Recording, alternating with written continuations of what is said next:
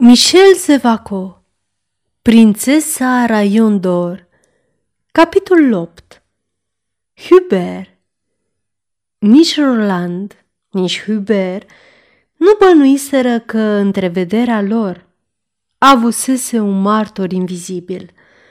Acest martor era Gaspar Piniaclă, care, ascuns printre mărăcini, în mijlocul ruinelor capelei, nu pierduse nici măcar un singur cuvânt, nici un gest.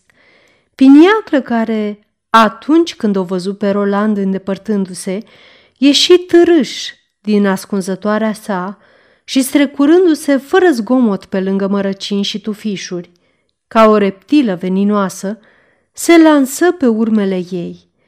Atunci când Hubert reveni, alergând pentru a o vedea încă o dată pe Roland, el văzu un bărbat care căra o povară și alerga pe sub pomi, ascunzându-se. Rămase o clipă încremenit, gândind, dar, dar, el o duce pe Roland și nu este unul dintre servitorii prințului, pentru că întoarce spatele castelului. Atunci, el strigă din toate puterile, Roland! Roland! Nu primi niciun răspuns. Bărbatul care fugea părea că își mărește goana. Încă o clipă, uimirea și spaima îl țintuiră locului.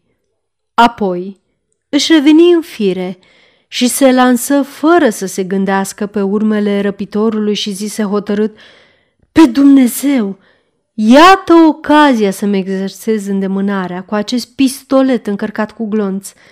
Ce noroc că n-am pierdut încărcătura, trăgând în vreo biată păsărică. Și porni în goană, cu coatele pe lângă corp, menajându-și respirația ca un băiat antrenat cu toate exercițiile de forță și care, prevăzând că va fi o cursă lungă, își ia toate măsurile ca să o ducă cu bine – dar ezitând, pierduse câteva minute și un minut în asemenea circumstanțe poate să însemne viață sau moarte.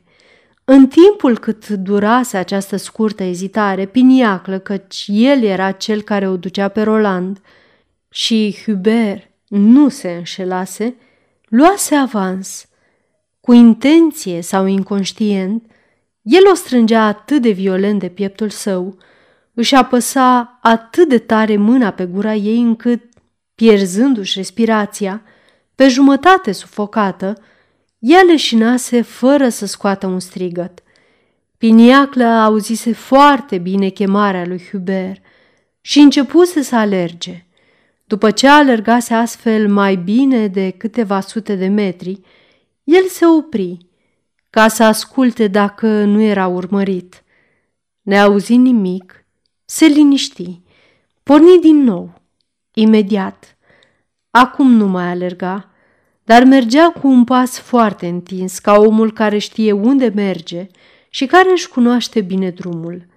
Merse mult timp în felul acesta. Ajunse în sfârșit la punte, în locul unde apa era mai adâncă. Mâna sa început să caute sub haină pumnalul ascuns acolo. Atunci Ochii căzură asupra copilei. Ea nu mai dădea semne de viață, murmură, să nu mai vărsăm sângele inutil. El o ridică în brațe și, luându-și avânt, o aruncă în râu. Se auzi un plăscăit groaznic. Apa se întredeschise și se închise asupra prăzii. Câteva clocotiri, cercuri care se lărgeau. El privea asta a plecat peste punte. Se ridică mormâind. S-a făcut. Curentul va duce cadavrul departe.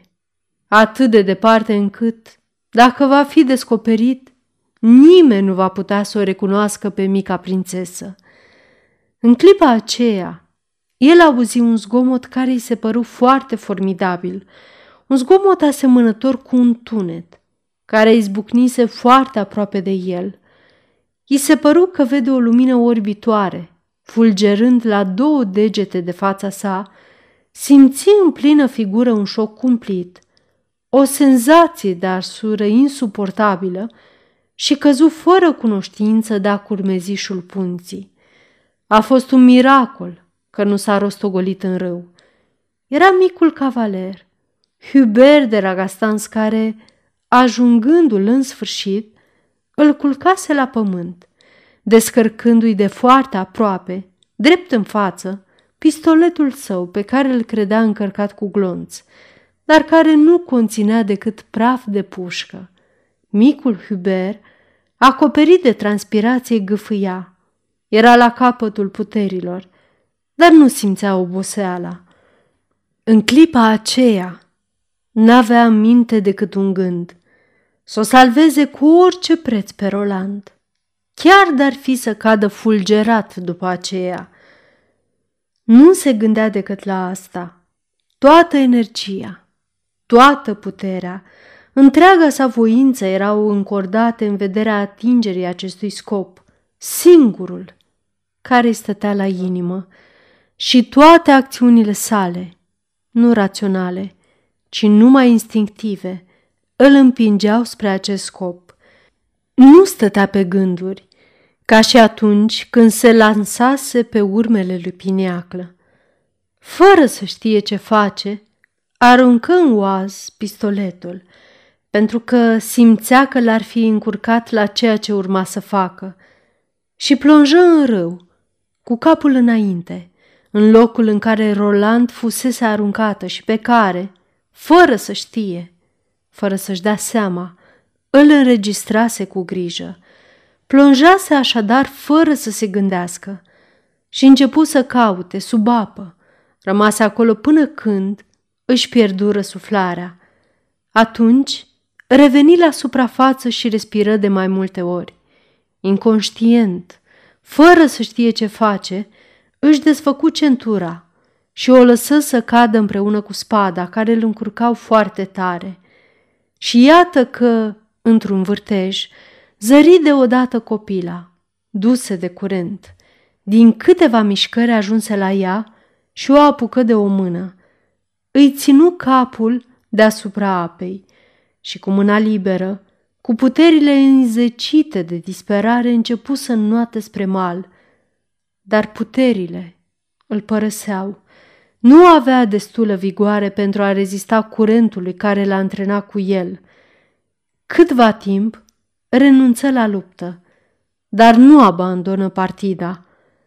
Încet, cu răbdare, economisindu-și cât putea forțele, se îndrepta spre mal, pe care îl vedea apropiindu-se puțin câte puțin. Și abia departe, foarte departe, mult în josul râului, într-un loc pe care nu-l cunoștea, reuși să ajungă la mal, încărcat cu prețioasa povară pe care o puse încetișor pe pământ.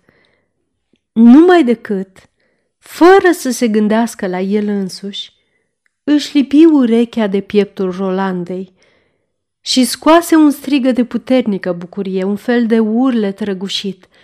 Trăiește! Și doborât, de eforturile făcute cărora mulți bărbați mai voinici n-ar fi putut probabil să reziste, doborât poate de bucurie, căzu grămadă pe mal și rămase nemișcat, întins la soare, ținând-o încă de mână pe mica sa prietenă ca și cum voia să o protejeze și să o apere încă, chiar când el era fără cunoștință. Cât timp a rămas oare el leșinat? N-am putea spune. Când își reveni, o căută pe Roland alături de el, unde o lăsase. Roland nu mai era acolo. Nu-și putea crede ochilor. Îi frecă energic, crezând că visează, că nu vede bine și totuși era adevărat. Ea nu mai era acolo. Ce se întâmplase cu ea? Poate că voia să facă o poznă? Da, pentru Dumnezeu. Asta era. O va vedea numai decât, țâșnind poate din acel tufiș sau din spatele acelui pietroi, sau după acel trunchi de pom și spunându-i cu vocea ei limpede și veselă, punându-i mâinile ei mici pe ochi, Cucu! Cine e? Bună voastră prietenă, domnule! Această senzație fu atât de puternică încât închise ochii. Dar scumpele, micile mâini albe, nu se așezară pe ochii lui, iar vocea dragă, limpede și veselă, nu răsună în urechile sale. Atunci el redeschise ochii și disperat, obosit, fără vlagă, zdrobit, plecă, chemând-o cu o voce în care răzbăteau hohote de plâns. Roland! Roland! Merse la acel tufiș, acolo jos, pe care îl răscoli bucățică cu bucățică. Sub hainele ude, lipite de corp, îl cuprinse un frig aspru, dar el nu simțea. Își însângerase mâinile și fața de la mărăcini și de la spini, dar el nu simțea. Nu simțea nimic.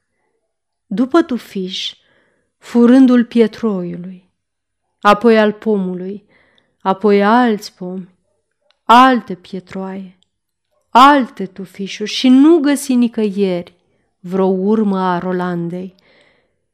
Continua să o cheme cu aceeași voce slabă și cu toate acestea, lucru ciudat, nu plângea, avea ochii uscați, fixi, rătăciți, dar oricât chema, Roland nu răspundea.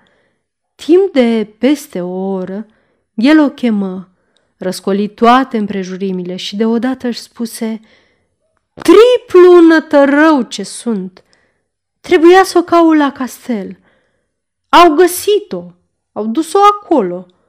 Și plecă în goană zicându-și, o voi găsi la castel.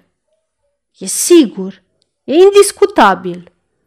Sfârșitul capitolului 8